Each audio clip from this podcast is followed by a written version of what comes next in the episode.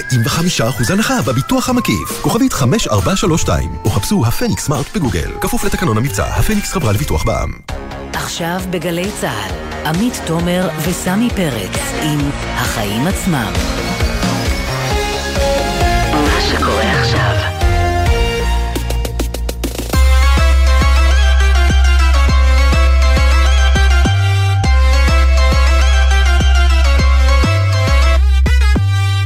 עכשיו שש וארבע דקות, אתם על החיים עצמם, התוכנית הכלכלית-חברתית של גלי צה"ל.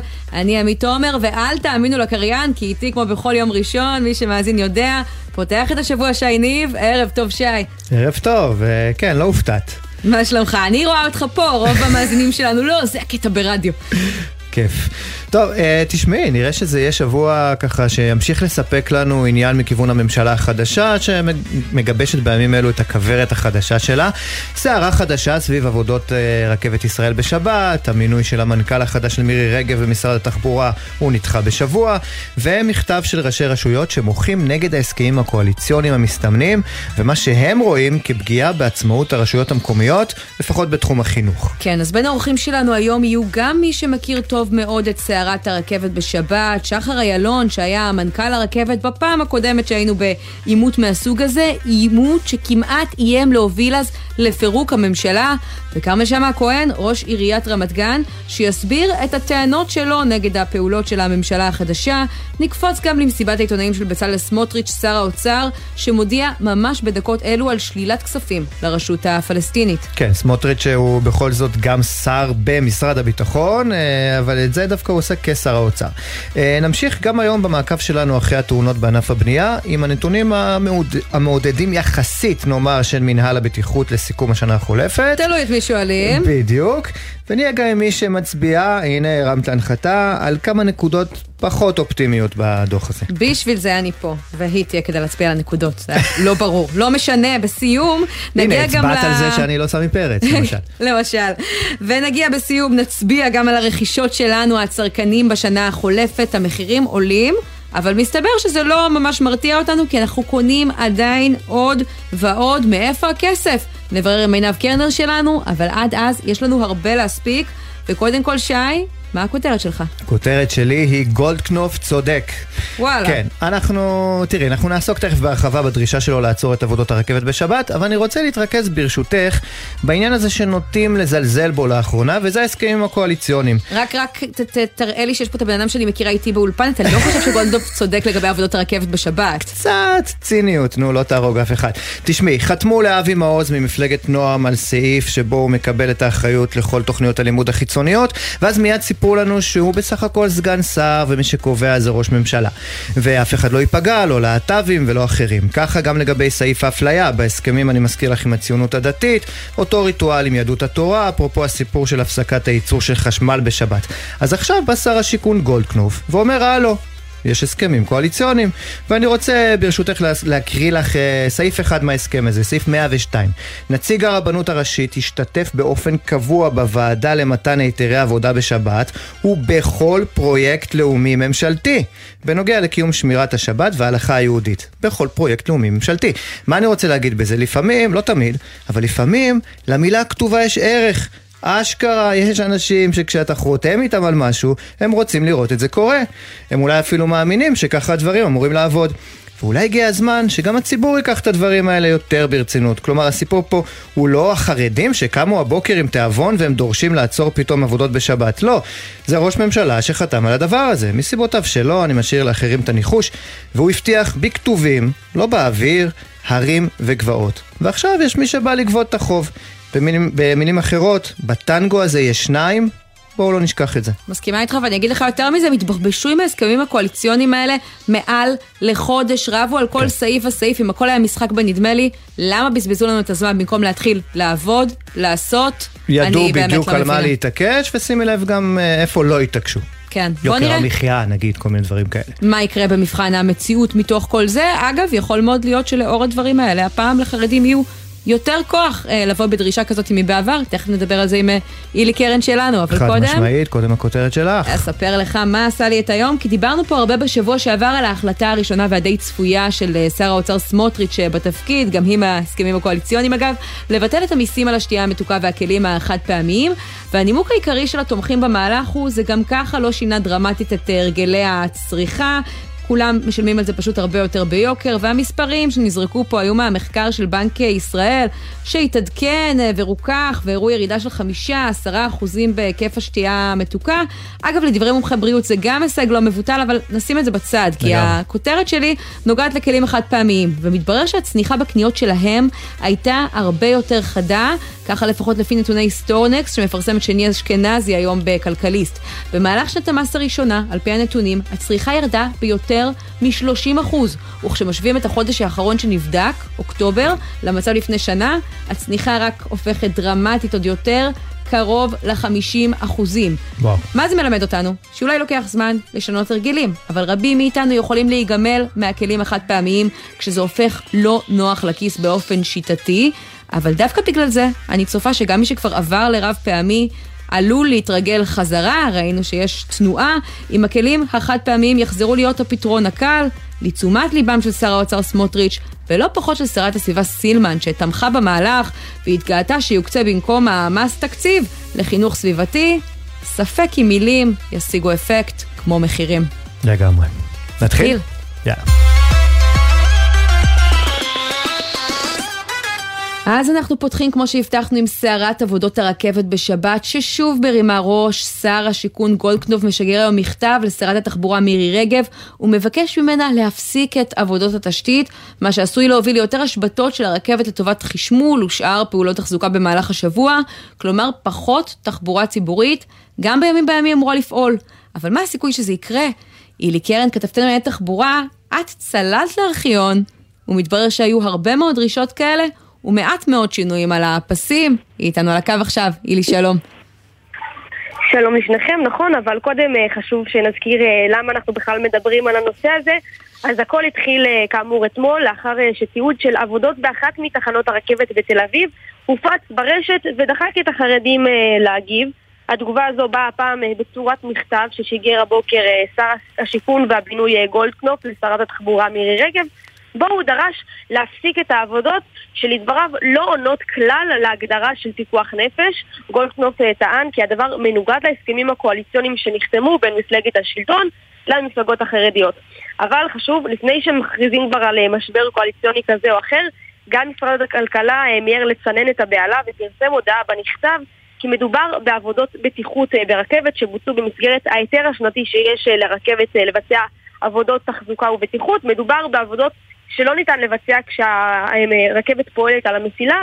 במקרה הספציפי הזה מדובר בעבודה שהיא במסגרת ההיתר השנתי אה, ומטרתה לתקן שבר אה, במסילה. אבל לילי, אם אנחנו חוזרים אנחנו... אה, אחורה, mm-hmm. אנחנו יכולים לראות שהנהלים כבר השתנו בעבר, נכון? Mm-hmm. נכון, המציאות, המציאות די חוזרת על עצמה. למשל, ב-2016 החרדים פתאום הופתעו לגלות שהרכבת מבצעת עבודות תשתית ותחזוקה גם בימי שבת. כן, זה קורה, הם דרשו לעצור אותן. באותה תקופה הם פנו לראש הממשלה נתניהו וביקשו שיעצור את העבודות, וכך היה. ראש הממשלה נעתר לבקשת החרדים וביטל, שימו לב, 17 מתוך 20 עבודות תשתית שהרכבת אה, ביקשה לבצע בשבת. אה, מנכ"לית משרד התחבורה אה, אז, קרן טרנר, הגיבה לסערה שהתחוללה. בואו נשמע. אם אנחנו לא חייבים, אנחנו לא עובדים בשבת. אנחנו עובדים בלילות. כשאי אפשר, כי צריך עבודה מתמשכת, אנחנו עובדים בשבת. לא קרה כלום. ופתאום יש כזה ספין, והציבור נפגע, ו- וזה כואב לראות את הטירוף הזה. הציבור נפגע, המדינה כולה בסחרור. כן, מה שהיא בעצם אה, מנסה להגיד כאן זה שאם, אה, שוב, העבודות בשבת לא היו שוב אה, מתגלות ושוב מדברים עליהן, כנראה שהכל היה נמשך כרגיל, ושוב, העיסוק סביב זה, בעיקר ברשתות החברתיות, הוא זה שדוחק את החרדים להגיב ולהפעיל לחץ על ראש הממשלה. כן, הציבור, כלומר, אם הם הציבור... לא רואים לא כואב? מה? כלומר, אם הם לא רואים זה לא כואב? כנראה. אנחנו יכולים לתת דוגמה נוספת. למשל, בוא נקפוץ בזמן לשנת 2018, עבודות על גשר יהודית שאפשר להולכי רגל ורוכבי אופניים לחצות את כביש איילון ממזרח למערב, היו בשיאן ודרשו, איך לא, עבודה גם בשבת. בעקבות הלחץ שהפעילו בעיקר הרבנים החרדיים, שר התחבורה דאז ישראל כץ הורה להקפיא את העבודות בשבת ולבצע אותן רק בימי חול ובלילות. אה, חברתו למפלגה, שהיום היא גם שרת התחבורה, מירי רגב, גיבתה אותו אז. בואו נשמע. אני חושבת שההחלטה של אה, ישראל כץ לבטל את עבודות בשבת היא החלטה נכונה. אם את יכולה לקיים עבודות לא בשבת, אז למה לפגוע בשבת? אין שום סיבה שיעבדו בשבת אם אפשר לעבוד משתיים בבוקר עד חמש בבוקר. אז יגמרו את הגשר לא בשבועיים, יגמרו את הגשר בחודש. מה קרה? אילי, מה אומרים, כן, אה, מה אומרים היום בסביבה של אה, מירי רגב?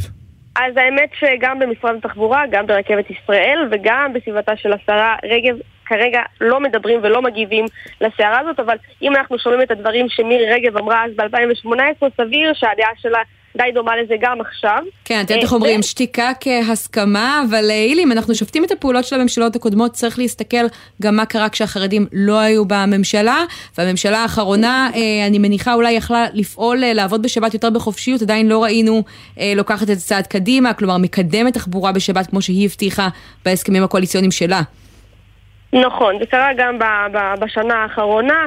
במיוחד שרת התחבורה הייתה מרב מיכאלי שחרתה על דגלה הפעלת תחבורה ציבורית בשבת, דיברה גם על הפעלת הרכבת הקלה בשבת, תחבורה ציבורית וגם את הרכבלית אה, בחיפה, היא גם הבטיחה שגם היא תפעל בשבת, זה בעצם רכבל שמקשר בין האוניברסיטאות אה, בעיר, מקצר את זמן הנסיעה בתחבורה הציבורית. אה, חשוב להגיד, בחיפה מופעלת תחבורה ציבורית בשבת בכל שבת, אבל בכל זאת הרכבלית הזו עוררה סערה של ממש.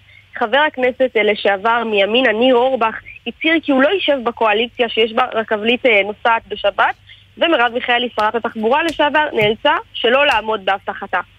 ההחלטה שלי וההנחיה שלי היא שהרכבלית תפעל שבעה ימים בשבוע. קודם כל אנחנו צריכות לקבל טופס ארבע כדי שהיא תתחיל לפעול ואני מבטיחה לך שאנחנו מחויבות לכך שהיא תפעל שבעה ימים בשבוע כמו שצריך. טוב, היום היא כבר אה, כן. מבקרת את המהלך של הממשלה החדשה, המהלך המסתמן, הבקשה, אז צריך לזכור גם את הדבר אה, הזה. אילי, תגידי, לסיום, יש טענה אה, במכתב של גולדקנופ שממשלות קודמות אישרו בעצם הרחבה של העבודות בשבת, ולכן עכשיו הוא רוצה להחזיר דברים לקדמותם, לצמצם את מה שלא חיוני ומהווה פיקוח נפש. אנחנו יודעים להגיד באמת אם הממשלה האחרונה, זו שהחרדים לא ישבו בה, הגדילה את היקף העבודות? אה, מה שאנחנו מבינים ככל הנראה אה, לא, אבל גם ככל הנראה שאם צעד כזה היה קורה, זה לא צעד שהיו מהדהדים אותו בפרהסיה, שוב, מחשש שיקום צעד, אה, שיקום, שיקומו החרדים וינסו אה, לתקוע את המהלך הזה. אז אם מקדמים עבודה אה, בשבת, במיוחד עבודות תשתית ברכבת, משתדלים ככל האפשר לעשות את זה כמה שיותר בשקט, כדי לא לפגוע אה, ברגשות אה, הציבור הדתי. אבל חשוב להגיד שגם הפעם, ככל הנראה התוצאה לא תהיה שונה, אנחנו עדיין, אבל לא בשלב של הכרעות. כן. ממה שאני מבינה, ככל הנראה מדובר בתגובה די שגרתית של המפלגות החרדיות לעבודות בשבת. לא הייתה להן ברירה אלא להגיב לסרטון הזה שהופץ ברשת אה, ודחק אותן אה, לשלוח את המכתב הזה לשרת התחבורה מירי רגב. חשוב להגיד, נכון לעכשיו... אני לא חושבת שאפשר להאשים בדיון הזה אזרח שמעלה איזשהו אה, סרטון אה, לרשת עם כל הכבוד, מי שככה זה עניינו וזה חשוב לו, יכול גם להתעדכן במה קורה אם זה עד כדי כך חשוב, אבל אילי בואי תישארי איתנו, ואנחנו רוצים לצרף אלינו לשיחה את שחר איילון, לשעבר מנכ"ל רכבת ישראל, ערב טוב. ערב טוב. אתה בעצם היית מנכ"ל הרכבת בעין הסערה של 2017, שאילי הזכירה, סביב גשר יהודית, סערה שאיימה להוביל לפירוק הממשלה. קח אותנו לשם, איך אה, בעצם הדבר הזה התגלגל, קרה, פרץ? גשר יהודית היא עבודה קצרת מועד, היא לא, אי אפשר להשוות אותה לעבודה הסיזיפית אה, שנערכת בכל סוף שבוע על המסילות. בגשר יהודית אה, מצאנו יחד אה, עם החברה עצמה של נתיבי איילון את הדרך לבצע אותה במקום בשבת אה, בלילות. זה פגע בקווי הרכבת, אבל המשקל הפוליטי שריכזו והכוח הפוליטי והעוצמות בגשר יהודית הביא אותנו להתגמש. מה זה אומר פגע בקווי הרכבת? תסביר לנו. איזו פגיעה ראינו אז? גשר יהודית מונף בעצם אה, מעל קווי הרכבת, וכל תקלה שיכולה לקרות לו, נגיד אם אתה מניף אותו ביום שישי בלילה או ערב שבת, והגשר אה, קורס, או אחד המנופים מתקלקל, יש לך עוד לפחות 20 שעות כדי לפתוח את קו הרכבות ביום ראשון. אם בלילה יש תקלה, בעצם הוא משבית את הקו היחיד המרכזי של מדינת ישראל, שזה הקווים שעוברים בנתיבי איילון, זה העורק הראשי של הרכבת. ולכן המשמעות יכלה להיות חמורה. למזלנו, הכל עבד כשורה, ועל קווי רכבת שהיינו נוגעים נגיד לנתב"ג ושעות כאלה שנהגו לנסוע ברכבות לבאר שבע, עצרנו את הרכבות האלה מספר לילות. וזה פגע בנוסעים. כן, ורק בוא נעשה שנייה אה, סדר, כי אני זוכרת מהסערה ב-2017, שבסופו של דבר אה, היו כל מיני אה, שינויים, אישורים יותר אדוקים לעבודות הרכבת, העסקה בשבת רק לעובדים לא יהודים. אתה אומר, דה פקטו זה הפסיק את העבודה בשבת לאלתר? לא. אנחנו עבדנו בשבתות. וצריך לזכור, השבת קדושה לכולנו, גם לעובדי הרכבת וגם אני כמנכ"ל, ברור שאתה משלם לעובדים הרבה יותר כסף בשבת. אבל מה שאני מנסה אחד... אה, לשאול זה האם אחרי הסערה, במבחן התוצאה, באמת הושפעה דרמטית עבודת הרכבת בשבת? או שאתה יודע, זה היו בעיקר שינויים קוסמטיים כדי להגיע לאיזושהי פשרה. היו שינויים קוסמטיים, זה לא פגע בעבודת השבת. אני אה, נפגשתי עם אה, ראשי המפלגות החרדיות וגם ישראל כץ נתן את המשקל שלו ואנחנו עבדנו בשבתות בצורה מלאה. לא מוזר לך כמנכ"ל הרכבת לעשות מין איזה עבודה כזו של שדלנות אה, פוליטית, לנסות להגיע לפשרות כאלה ואחרות מול אה, מפלגות בקואליציה? זה נראה לך לפחות בעבר אה, חלק ראוי מהתפקיד שלך? כן, לא שתדלנות, אבל כשאתה מגיע לפוליטיקאים מרכזיים אצל החרדים ומסביר להם שמדובר מובהקות של פיקוח נפש, ופיקוח נפש גובר על שבת. וכשהם ראו שזה אכן פיקוח נפש, בטיחות של הרכבת. ואם זה לא בטיחות, בוא ניקח את הנושא של חשמול, חשמול אה, הקווים בימי שבת, מה שעושים כבר אה, מעל שנתיים. כדי לא לעשות את זה במהלך השבוע ולצמצם את פעילות הרכבות. פה אין פיקוח נפש. אתה טועה. יש פיקוח נפש בכך שאם אתה לוקח יום עבודה רגיל, ומשתק או מצמצם את תנועת הרכבות, אתה מעלה למעשה לכביש מאות משאיות במקום רכבות המסע, או שאתה אה, למעשה מבטל רכבות ואנשים נוסעים בתחבורה ציבורית. הרכבת הוא כלי תחבורה בטוח, הוא לא עושה תאונות. זה נחשב פיקוח נפש גם בעיני המפלגות החרדיות? זה הסבר מאוד יצירתי. הגדרה מורחבת קצת. תרשה לי. בסופו של דבר יש תאונות דרכים ויש הרוגים. כשאתה בא למשפחה אבלה והיא יודעת ומודעת לזה שהאדם שהיה רגיל לנסוע ברכבת נסע באותו יום ברכב פרטי ונהרג, אז זה פיקוח נפש. אז תגיד, איך אתה מעריך שזה ייגמר אה, הפעם? כי כמו ששי אה, ציין קודם, לחרדים הפעם יש יותר כוח בקואליציה וגם הבטחות שניתנו להם בהסכמים הקואליציוניים לגבי שליטה אה, בעבודות בשבת, אז אני תוהה האם לדעתך ההסברים האלה על איך בכל זאת אפשר ככה לקרוא לזה פיקוח נפש יעבדו או שיצטרכו לוותר יותר ברכבת? נתנו להם כוח, אבל אה, אלוהים חנן אותם גם בבינה ושכל. ואני חושב שכל המהלך הזה של המכתב אה, משר השיכון יצחק סחפר גולדנוף הוא אה, בעצם איזשהו תמרון פוליטי כדי לוותר בנושא של הרכבת ולקבל משהו אחר. יותר מזה, עבודות בשבת יימשכו. ויותר מכך, אנחנו בסופו של דבר חשוב לנו לפתח את המערכת הזאת. ורכבות לא נוסעות בשבת, אין תחבורה ציבורית, אבל יש כאן עניין של בטיחות ופיקוח נפש, ובסופו של דבר, מי משתמש ברכבת? האוכלוסייה שאין לה מכוניות זה החרדים. כלומר, המחיר, אתה אומר, אם זה יקרה, יהיה בעצם גם הרבה יותר פקקי תנועה והרבה יותר תאונות דרכים. ברור. כן. טוב, שחר איילון, לשעבר מנכ"ל רכבת ישראל, תודה רבה על הדברים האלו. גם לכם, שבוע טוב. ואילי, אנחנו קופצים אה, בחזרה אה, אלייך, כי ברקע הדברים האלה עוד אה, סוגיה תחבורת, תחבורתית שככה מעוררת שיח רחב בישיבת הממשלה, המינוי הטעון של מירי רגב למנכ"ל משרד התחבורה של מקורבה, משה בן זקן, ספרי לנו מה התפתח שם. נכון, אז באמת ההצבעה על אישור אה, משה בן זקן, שהייתה מיועדת אה, לקבל הכרעה היום אה, בישיבת הממשלה, היום בבוקר, הוא נחשב למקורבה של השרה מירי רגב, אה, נדחתה לשבוע הבא, לאחר שהיועצת המשפטית של משרד התחבורה, עורכת אה, הדין יעל כהן, פרסמה הבוקר חוות דעת פנימית לשרים, שבה היא כתבה כי יש מניעה משפטית למנות את משה בן זקן לתפקיד אה, מנכ"ל משרד התחבורה. הייעוץ המשפטי של הממשלה ביקש לדחות את ההצבעה הזו אה, כדי להגיע להסדר אה, מסוים. במסגרתו בן זקן, אם אה, המינוי שלו אכן יאושר אה, בשבוע הבא, יכהן אה, תחילה בתפקיד חצי שנה, בסופה יובא מינויו שוב לממשלה, ואז היא תבקש, תתבקש להחליט האם בעצם להאריך את אה, כהונתו לקדנציה מלאה אה, של ארבע שנים אה, בתקווה.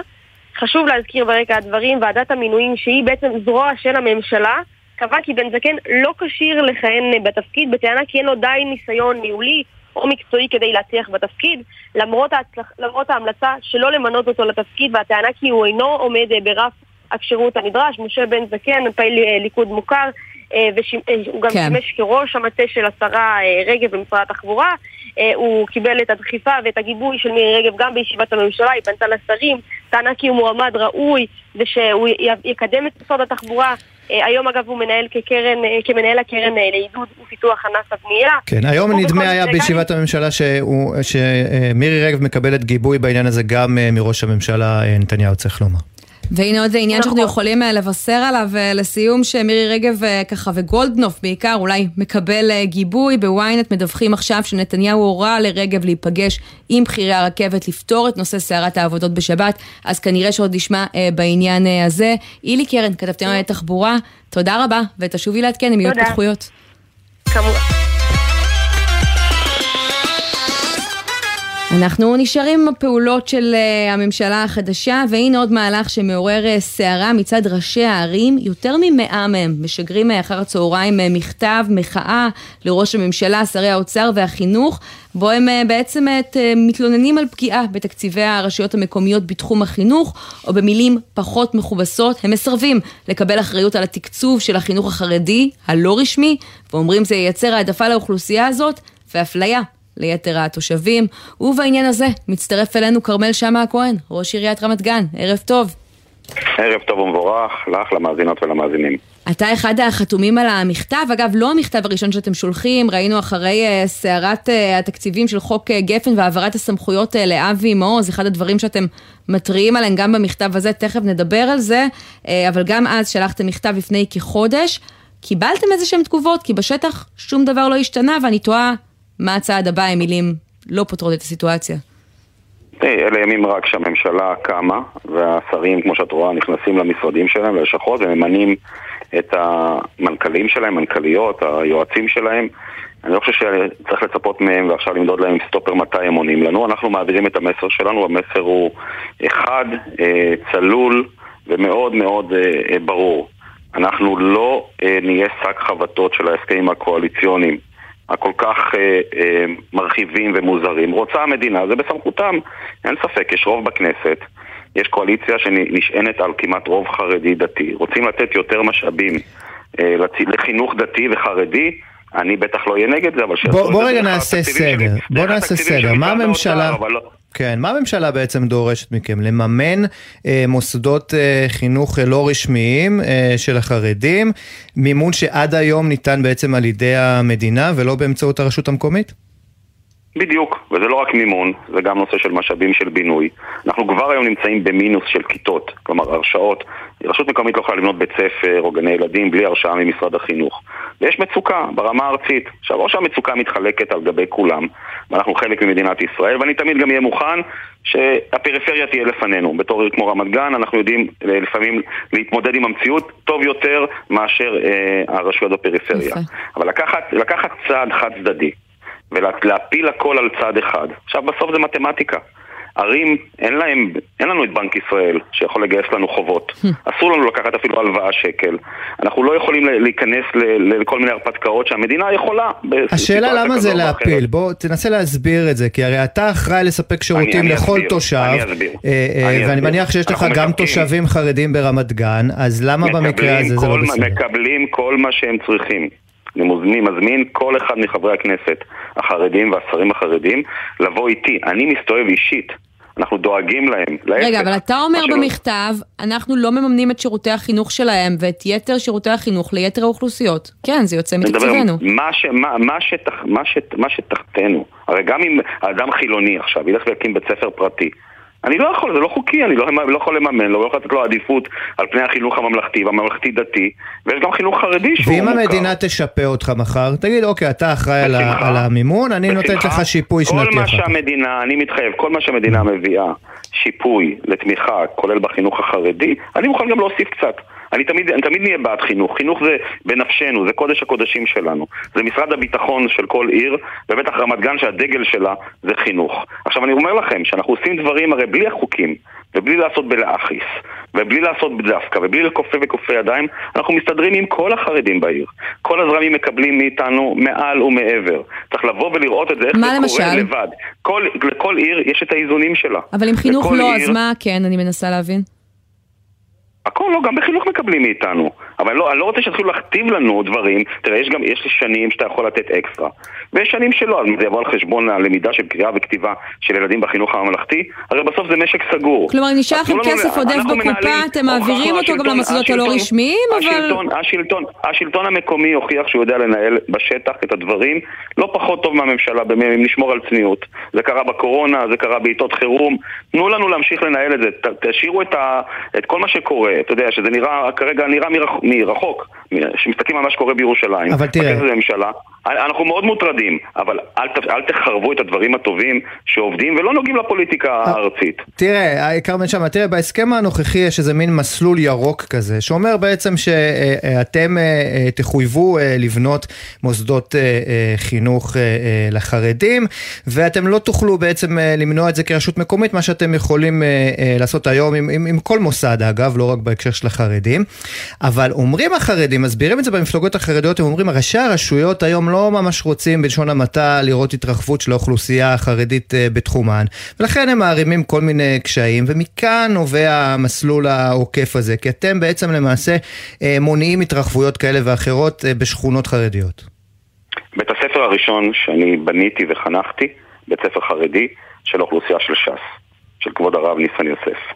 אני סיירתי לפני חצי שנה במתחם גנים של הציבור החרדי, נחרדו עיניי, הם בכלל לא ביקשו, הם הביאו אותי לנושא אחר. אמרתי להם, ככה הילדים שלכם והילדות שלכם לומדים, זה התנאים. שישה מיליון שקלים לאשכול גנים חדש לחידוש מהיסוד. כולל שבסוף זה, זה עמד בתקציב 23 מול חלופות אחרות, אבל אמרתי לחברי, לחברות וחברי הנהלת העיר, אני ראיתי בעיניים שלי שהם לומדים בתת תנאים. זה מוסרית, גם אם אנחנו לא חייבים בזה, אנחנו צריכים לעשות את זה. אני אומר לך שהם הולכים לקלקל משהו שהוא בסדר. בשם הפוליטיקה, בשם להראות שעשינו, בשם לעשות מיותר לגמרי. עכשיו לגבי בינוי. אתם מכירים את מצוקות הבינוי שלנו? אתם יודעים כמה בתי ספר וכיתות וגנים חסרים כמו בעיר, בעיר כמו רמת גן, אז למה להתערב בכוחנות ולהגיד קודם כל לאלה? הקודם כל לאלה זה עיוות, זה כמו להתערב באמת בשוק אגב, חופשי יש עוד סעיף בהסכם הקואליציוני שלא התייחסתם אליו במכתב שלכם, וזה בעצם העדפה בבנייה, בדיור של האוכלוסייה החרדית, הקצאת 15% מכל פרויקט לאוכלוסייה החרדית, זה דבר ריאלי בעיניך? לדעתי גם כהוראה גורפת זה לא יעבוד, זה מבחן המציאות, אלה אמירות יפות כדי להראות הנה הבאנו לציבור שלנו הישגים בבחירות, יש דברים שהמציאות תיישר. יש דברים באמת שהמציאות תיישר, כי מה שאומרים זה לא יעשה וזה לא ייתכן.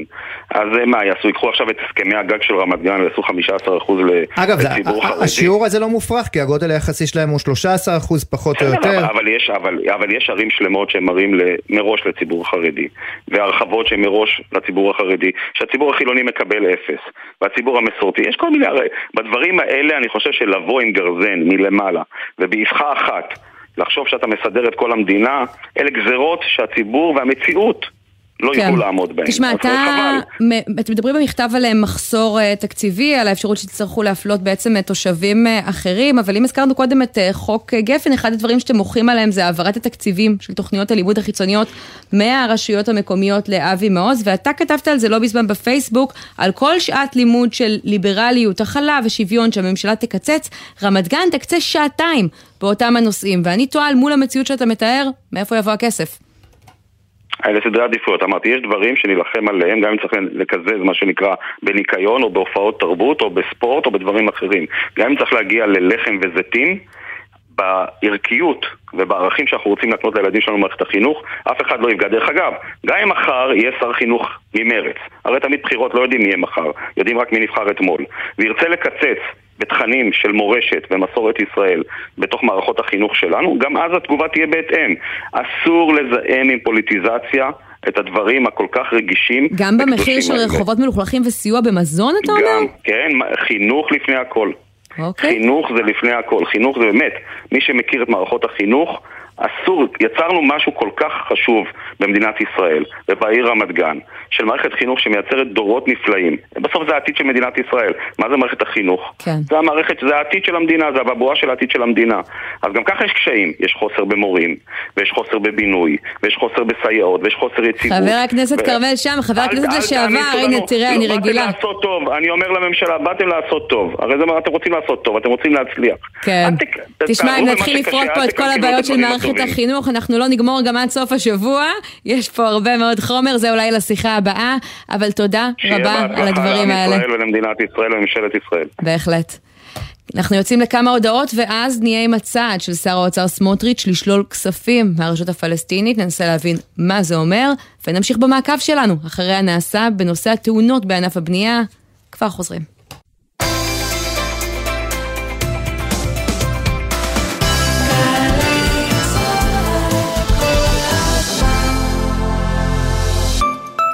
שלום, כאן איתי הרמן. זה שאני יודע את כל שמות נשיאי ארצות הברית, למשל, עזר לי לקבל לא מעט משרות. לרעיונות העבודה שלכם, זה בוודאי יועיל פחות. אבל מה שתלמדו באתר קמפוס IL יכול להעניק לכם יתרון בכל ראיון. כי בקמפוס IL תמצאו קורסים חינם כמו כתיבת קורות חיים, יצירת פרופיל לינקדאין, אקסל למתקדמים ועוד רבים שישדרגו לכם את קורות החיים. קמפוס IL, בהובלת מערך הדיגיטל הלאומי והמועצה להשכלה גבוהה. לא חבל להפסיד את השנה? באוניברסיטה הפתוחה אפשר להתחיל ללמוד עכשיו וגם לקבל 50% הנחה בדמי הרשמה מאוחרת. לפרטים חפשו האוניברסיטה הפתוחה בגוגל או חייגו כוכבית 3500. ההנחה למתעניינים חדשים הנרשמים עד 18 בינואר. כמה זה יחס אישי, כפול מרצים מעולים, לחלק לכיתות קטנות, התשובה 90% השמה בשנה שעברה. עזריאלי, חממה למהנדסי העתיד ולמהנדסות העתיד. מזמינה אתכם ליום הפתוח ב-13 בינואר. כוכבי 9087.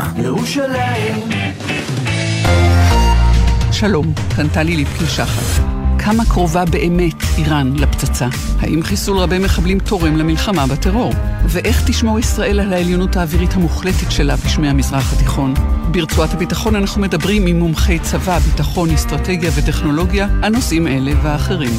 ראשון עד רביעי, שבע וחצי בערב ובכל זמן שתרצו, באתר וביישומון גלי צה"ל. ג'קי, תגיד, שמעת על אזור התוכן החדש ביישומון גל"צ? כן, שמעתי מעמול. בירושלים אנחנו קוראים לזה גלצללה. את יודעת, לוסי, כמו 200 או אבו יויו. מה, אתה רציני איתי? לא, אבל אם לדבר ברצינות, נכנסתי לזה וזה פשוט מעולה. יש שם באמת מגוון של תוכניות, ואיזה כיף שגם התוכנית שלנו שם. גלי צה"ל גאה להציג עוד גל"צ, זירת התוכן האיכותית בישראל. הורידו עכשיו את הגרסה החדשה של יישומון גל"צ גלגלצ וייכנסו ללשונית עוד גל"צ. עכשיו בגלי צה"ל, עמית תומר ושייני עם החיים עצמם. חזרנו, קופצים עכשיו למה שקורה במשרד האוצר, מסיבת עיתונאים של שר האוצר סמוטריץ' שמודיע על שלילת כספים מהרשות הפלסטינית, מהלך שהוא ניסה לקדם גם מחוץ למשרד, וכעת יש לו את הכוח. דורון קדוש, כתבים על צבא וביטחון, אתה מצטרף אלינו, ערב טוב. שלום עמית, שלום שי. תסביר לנו מה זה אומר. אז קודם כל שר האוצר סמוטריץ' למעשה רק מממש את ההחלטה שהקבינט המדיני-ביטחוני אה, כבר קיבל ביום חמישי האחרון. השרים החליטו שיקוזזו כספים בגובה של 139 מיליון שקל מהכספים שמועברים לרשות הפלסטינית והכספים האלה אמורים להיות מועברים לנפגעי טרור. במקרה הזה אנחנו מדברים על הנפגעים והמשפחות של הנפגעים מהלינץ' ברמאללה בשנת 2000, לפני כבר יותר מ-20 שנה. ולמעשה גם ההחלטה הזו שמקבלים השרים היא לא החלטה שהם מקבלים על דעת עצמם, אלא אנחנו מדברים על פסק דין שהוציא בית המשפט המחוזי בירושלים כבר לפני שמונה חודשים, הוא למעשה פסק על המדינה לבצע את הפעולה הזו. אבל תקן אותי אם אני טועה, בית המשפט פסק והממשלה הקודמת לא ביצעה. נכון, וזה לפעמים לוקח באמת הרבה מאוד חודשים. הממשלה הקודמת, לפי מה שאני מבין, לא טיפלה בעניין הזה וזה לא, לא קודם במהלך החודשים שלה. אגב, הייתה אפשרות לאותם נפגעי טרור ולארגונים שמייצגים אותם כמובן להגיש תביעה חוזרת נגד המדינה על ביזיון בית המשפט, על כך שהיא לא מקיימת את פסק הדין של בית כן, המשפט. מאחר ששישה חודשים מתוך זה לא הייתה ממשלה, אני מניחה שהם אה, הבינו שהעניין ממילא. יתגלגל אה, לפתחה של הבאה. וזה זה בדיוק מה שקרה, ובעצם הממשלה הזו, הקבינט המדיני-ביטחוני, לקח את אותו פסק דין מלפני שמונה חודשים, ובעצם הפעולה הפשוטה, כל מה שהוא אמר לעשות, זה לממש אותו, לבצע את מה שבית המשפט אמר לעשות, וזה גם מה שעושה שר האוצר סמוטריץ', לוקח את החלטת הקבינט, שמבוססת על ההחלטה של בית המשפט, ובסך הכל חותם על הצו שמוציא אותו לפועל. אז מה כן יקרה צריך עכשיו, להגיד- דורון? מה שיקרה עכשיו זה שישראל תקזז, תוציא מתוך הכספים שהיא בדרך כלל מעבירה לרשות הפלסטינית, שזה כספי מיסים ועוד כספים נוספים שהיא מעבירה לה, כספים שהיא משלמת לרשות, אה, תקזז מהסכום הזה, את הסכום הזה של 140, אה, 139 יותר נכון, מיליון שקלים. זה כן צריך להגיד סכום גבוה מאוד, זאת אומרת, כשמצרפים את הדבר הזה להחלטה נוספת של הקבינט, שזה לקזז את משכורות המחבלים, שזה החלטה בגובה של כמעט מיליארד שקלים, זה אזור ה-900 מיליון שקל, אנחנו כבר מגיעים לסכומים מאוד מאוד גבוהים. ואלה אכן. צעדים אה, תקדימיים? שלא ראינו לא, בעבר? אלה לא צעדים תקדימיים, כי ישראל תמיד, כל שנה, מקזזת משכורות מחבלים. היא פשוט עושה את המהלך הזה אחת לשנה בחודש אוגוסט. זאת אומרת, במילא אה, היה אמור בחודש אוגוסט הקרוב להתבצע המהלך הזה. מה שהחליט הקבינט המדיני-ביטחוני זה לבצע את הקיזוז הזה באופן מיידי, עכשיו, כבר בחודש ינואר, ובעצם סך כל הפעולות האלה, סך כל ההחלטות האלה, גם של המילוי הנחיה של בית המשפט, וגם של ההקדמה של קיזוז משכורות המחבלים מחודש אוגוסט לחודש ינואר, מייצר בעצם מכה אה, כלכלית מיידית ומשמעותית שישראל מנחיתה על הרשות הפלסטינית, ואני שומע מגורמים שככה עוסקים בנושא הזה כבר לא מעט שנים, שיש חשש ממשי שפעולות כאלה, אם הן יתבצעו באופן כל כך תדיר וגם כל כך משמעותי, עלולות להביא לקריסה כלכלית של הרשות הפלסטינית, שהמדינה לא פורסת את המהלכים האלה למעשה על פני כל השנה, אלא בבת אחת הקבינט מחליט ומבצע באופן מיידי, אז ללא ספק, אין, אין, אין ספק, יש כאן מהלכים שפוגעים בכלכלת הרשות הפלסטינית באופן משמעותי מאוד, אבל גם צריך להגיד שבסופו של דבר הקבינט בסך הכל מתבסס פחות או יותר על מה שנעשה גם בשנים האחרונות. כן, ובואו נשמע דברים שאמר אה, לפני זמן קצר בעניין שר האוצר, בצלאל סמוטריץ'. והרשות הפלסטינית תצטרך להחליט האם היא רוצה לדאוג לחיים האזרחיים של התושבים הערבים ביהודה ושומרון או מממנת טרור. דורון קדש, כתבי מנהל צבא וביטחון, תודה רבה. תודה לכם. תשמע, שי, כבר שנה שאנחנו מנהלים כאן מעקב על היקף תאונות הבנייה ועל האכיפה הלא מספקת של הבטיחות באתרים, וסוף סוף אנחנו מתבשרים בסוף השבוע על נתונים מעודדים, ירידה של 11% במספר ההרוגים בתאונות הבנייה, על פי דוח של זרוע העבודה, אבל האם הם באמת משקפים את המצב בשטח, סיבה לחגיגה? לדברי ארגונים אזרחיים לא ממש, תכף נשמע גם את הביקורת, אבל קודם כל מצטרף אלינו חזי שוורצמן, ראש מינהל הבטיחות בזרוע העבודה, ערב טוב. ערב טוב. עד כמה אתה מרוצה מהנתונים? קודם כל אני לא מרוצה מהנתונים, כי כל עוד יהיה הרוג אחד בתאונות אה, עבודה, אני לא אהיה מרוצה. והיו, אבל- צריך להגיד, 23 לעומת אה, 36, נכון, היו אם אני לא 23. טועה, בשנה היו שעברה? 23 הרוגים לעומת אה, בהשוואה ל-32 אשתקד, 23 מול 32, ירידה של 28 אחוז. אני בא ואומר לציבור שמקשיב לנו, ואני גם אמרתי את זה למפקחים היום, הביקורים שלכם, של המפקחים באתרי הבנייה, הניבו תוצאות. זאת אומרת, ככל שיש יותר ביקורים, והביקורים גדלו ב-4%, בכל התחומים, בחקלאות למשל ב-20%, ככל שיש יותר נוכחות של נציגי המדינה באתרי הבנייה, ככה אנחנו רואים שיפור בבטיחות. אנחנו רואים אקלים בטיחותי טוב יותר באתרי בנייה, לא בכולם, יש אבל עדיין תגיד, כאוס. בענף הבנייה, אני חושבת, לעומת ענף החקלאות והתעשייה, זה ענף שמענו על הכי הרבה תאונות בו בשנים האחרונות, ודווקא שם אני רואה את הגידול הקטן ביותר. למה?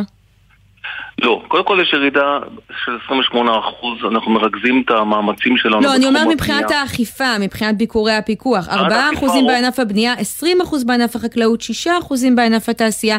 זה הקצאה נכונה של המשאבים? קודם כל, חקלאות זה גם חשוב, נהרגים שם עובדים וגם שם נרשמה ירידה. אנחנו מדברים על ענף הבנייה ובאופן מסורתי רוב המפקחים שלנו מופנים לענף הבנייה כאשר אנחנו יודעים שאתר הבנייה באופן אובייקטיבי הוא בין המסוכנים בעולם. גם בעולם, גם באירופה, הברית, אתר בנייה הוא מאוד מסוכן.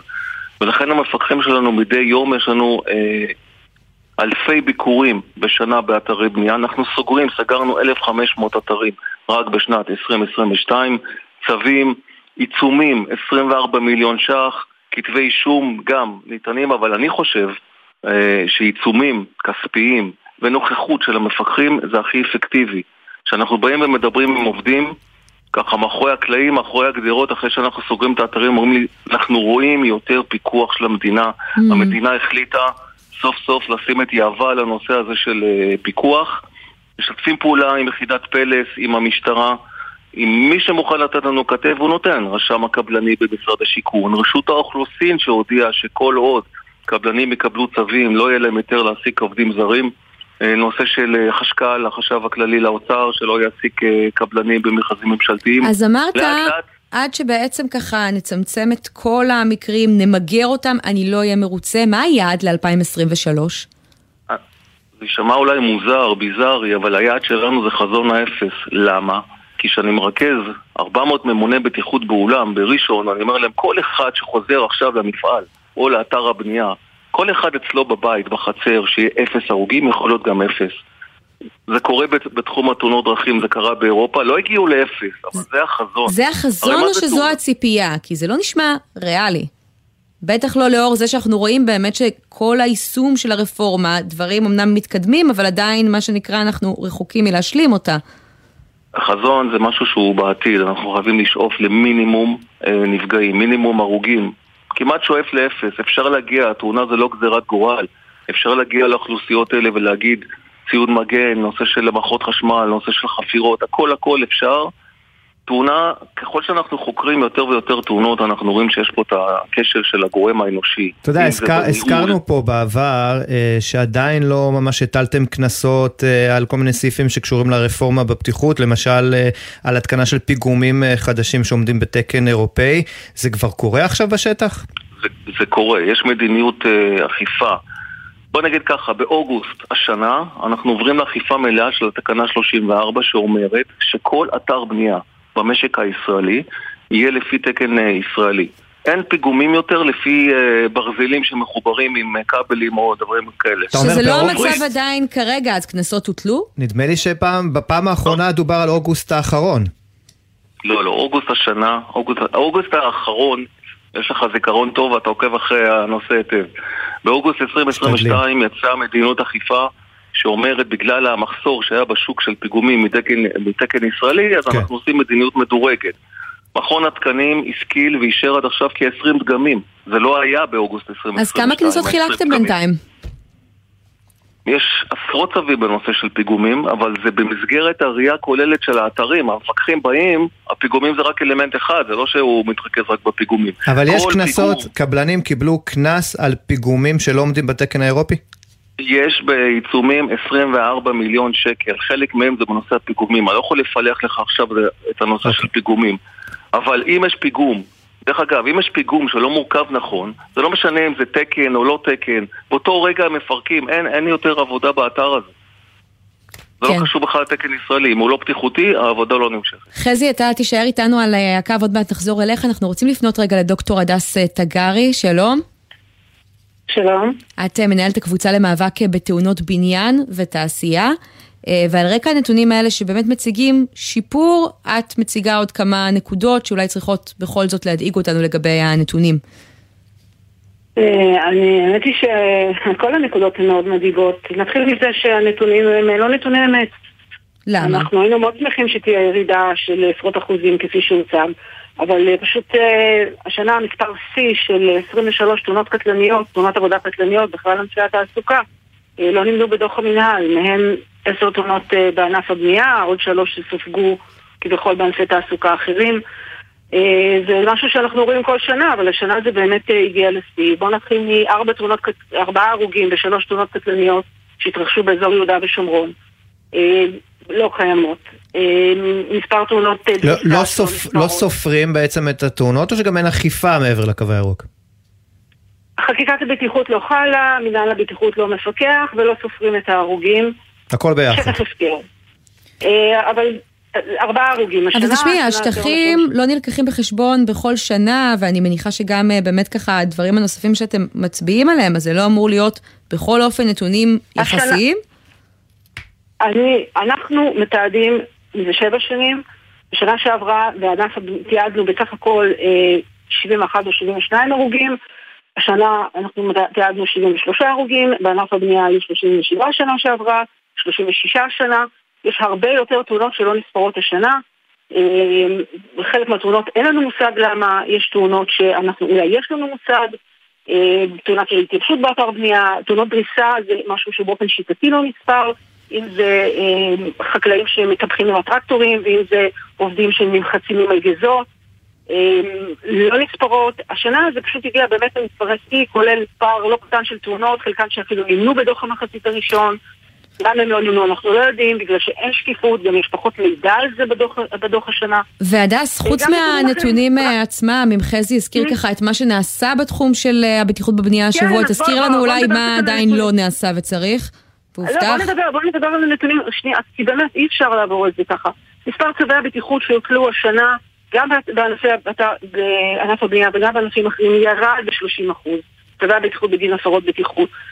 אה, מספר ביקורי הפיקוח, נאמר פה שמספר ביקורי הפיקוח כביכול עלה, אה, אבל כשאנחנו מסתכלים על הנתונים שננקבו לגבי מספר ביקורי הפיקוח השנה לעומת שנה שעברה, הנתונים שננקבים בדוח של השנה לגבי מספר ביקורי הפיקוח שהתרחש בשנה שעברה, שביחס אליו כביכול הייתה עלייה, הם נתונים אה, הרבה יותר קטנים מכפי שננקבו בדוח של שנה שעברה. אז מה, שני עושים- פה. מניפולציות לגבי- על הנתונים? איך את מסבירה את זה? תשמע, אני יכולה להציג את העובדות. השנה, השנה צוין שבשנת 2021 היו כביכול 2,000, יש, אה, 11,446 פיגורי פיקוח בשנה שעברה, ולכן יש עלייה השנה בכעוד 400 שנוספים לכך. בדוח של שנה שעברה נכתב שב-2021 היו 12,300 ביקורי פיקוח אה, בענף הבנייה. אלה הם העובדות, העובדות הן שני נתונים שונים. אם אנחנו רואים את הדוח שנרקם שנה שעברה, ביחס אליו הייתה ירידה במספר ביקורי הפיקוח. הדס, מה בזרוע העבודה צריכים לעשות בשנה הקרובה כדי שהמספר ירד באמת ולא כמו שאת טוענת על הנייר? הם צריכים, הם צריכים, צריך לתקין סוף סוף את התקנות להרחבת האחריות לבטיחות באתרי בנייה שנמצאות בצנרת כבר שלוש שנים. צריך לנקוט, במדי- לגבש ולפרסם מדיניות פיקוח ואכיפה שהממשלה בהחלטה מאוגוסט 2021 הורתה ספציפית בנושא של ענף הבנייה למשרד הכלכלה לגבש ולפרסם. זה לא קרה. אתם הולכים לכל אתר בנייה פעם בשנה, פעמיים בשנה, אתם הולכים לכל מפעל פעם בשנה. מתי אתם מטילים עיצומים? מתי אתם מבצעים חקירות והולכים להגיש כתבי אישום?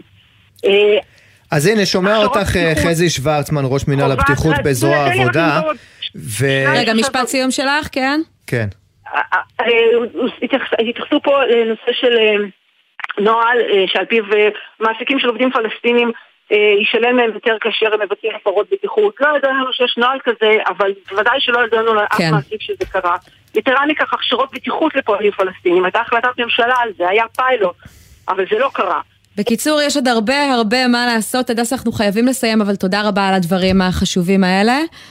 וחזי שוורצמן, אנחנו חוזרים אה, אליך. תשמע, דברים אוקיי. קשים. מה אתה אומר?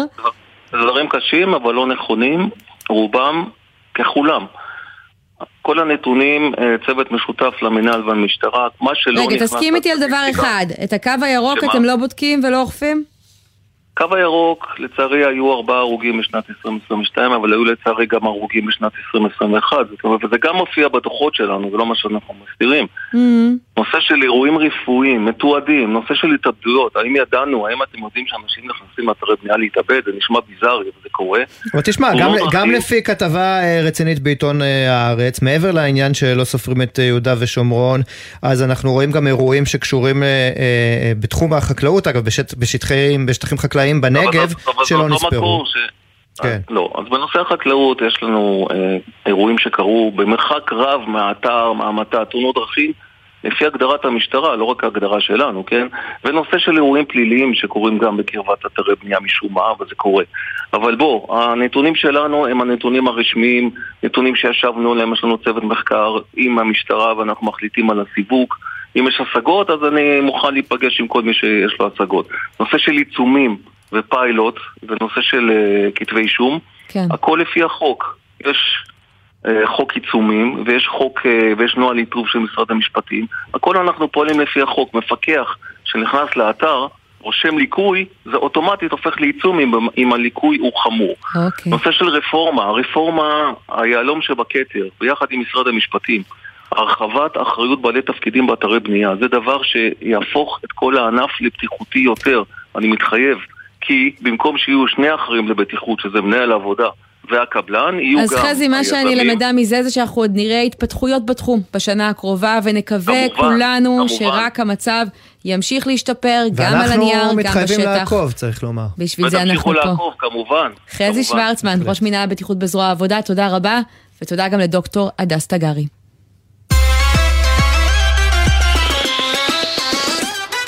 הבטחנו עדכונים על סערת עבודות אה, בשבת ברכבת, אז אילי קרי, כתבתנו לענייני תחבורה, את מצטרפת אלינו עם פרטים חדשים לגבי הפגישה עם אה, בכירי הרכבת במשרד התחבורה. מה אנחנו למדים משם? נכון, אז באמת גם בשעה זו אה, מירי רגב ובכירי רכבת ישראל נועדים במשרד התחבורה שבירושלים, לאחר שמוקדם יותר היום שר הבינוי והשיכון גולדקנופ שלח מכתב לשרה אה, רגב וטען שהעבודות שבוצעו אתמול אה, אה, לא ענו אה, לקטגוריית הפיקוח נפש. כן, כמו מקרה- לכם בתחילת השעה, ומה, איזה מסר יוצא מהפגישה הזאת? כן. אז רגב אה, מיישרת קו ואומרת, העבודות שבוצעו אתמול, שכללו בעיקר תיקון של שבר אה, מסילה באחת מתחנות אה, תל אביב, אה, נגעו אה, לפיקוח נפש, ולא היה ברירה אלא לבצען, היא ככה אה, מבהירה את זה באופן אה, די ברור בפגישה. היא גם אה, התייחסה לכל נושא חשמול הרכבות והמסילות, שעכשיו זה תהליך שנמצא ממש בשיאו. היא אמרה שעבודות החשמול של המסילות אה, שמתבצעות בין היתר גם בימי שבת אה, ימשיכו גם כסדרן, וגם כמובן כל עבודות אה, שיש בהן אה, פיקוח נפש. אנחנו כמובן נמשיך אה, לאסוף פרטים אה, נוספים אה, על השיחה הזו. אה, שהשורה התחתונה בה היא שמירי רגב מגדירה את העבודות שבוצעו אתמול כפיקוח נפש ובעצם אה, לא מקבלת את אה, דברי גולדפוס במכתב שהוא שיגר אליה היום בבוקר. כן. טוב, נראה איך הנושא הזה יתפתח. בינתיים העבודות בשבת נמשכות כסדרן. אילי קרן, כתבתנו לענייני תחבורה, תודה רבה על העדכון הזה. תודה.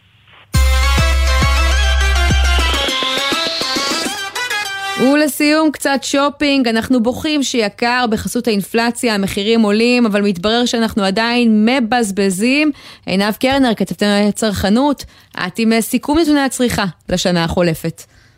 כן, שלום לכם. אז uh, לפי נתוני שווה, שירותי בנק אוטומטיים, על אף ההאטה במשק, uh, ההוצאות של הישראלים בכרטיסי אשראי בשנת 2022 הסתכמה ביותר מ-440 מיליארד אה, שקלים. אנחנו מדברים על עלייה של כ-40 מיליארד uh, שקלים לעומת השנה החולפת, לעומת 2021, שזה בעצם כמעט 10 אחוזים.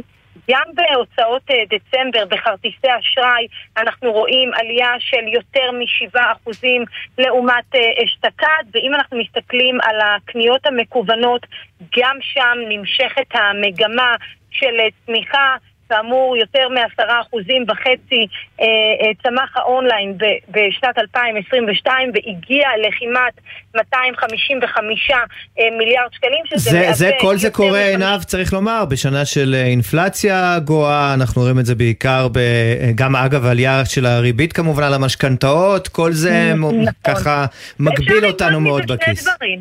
נכון, ואפשר ללמוד מזה שני דברים. כמו שאמרתם בהתחלה, שהאנשים למרות האינפלציה והריביות הגבוהות אה, ממשיכים לבזבז, מצד שני גם צריכים לקחת בחשבון שגם המחירים האלה מגל, מגלמים בתוכם את האינפלציה ואת עליית הריבית ועליית המחירים, ולכן צריך גם את זה לקחת בחשבון, אבל אין ספק שזה נתונים אה, הם מפתיעים בשנה הנוכחית. כן. כן, נראה איך זה יקרה בשנה הבאה. את כמובן תעדכני אותנו, עינב קרנר. תודה רבה. תודה לכם, ערב טוב. נגיד תודה גם לבן נצר שערך את המשדר הזה, לירון מטלון ונועה ברנס הפיקו. על הביצוע הטכני היה גלעד בלום, עורכת הדיגיטל היא יולי אמיר, ותכף יהיה פה עידן קוולר עם 360 ביום. אני עמית תומר, שי ניב, תודה רבה. תודה עמית. מחר יהיה פה סמי פרץ יחד איתי, תבואו גם, ביי ביי.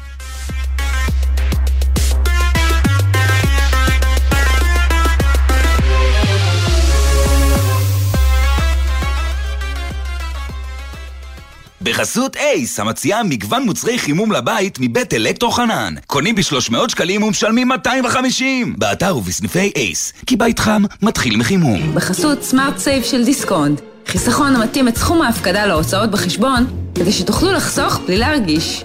כפוף לתנאי הבנק כמפורט באתר. בחסות הפניקס Smart, המעניקה עד 45% הנחה בביטוח המקיף. כוכבית 5432, או חפשו הפניקס Smart בגוגל. כפוף לתקנון המבצע, הפניקס חברה לביטוח בע"מ.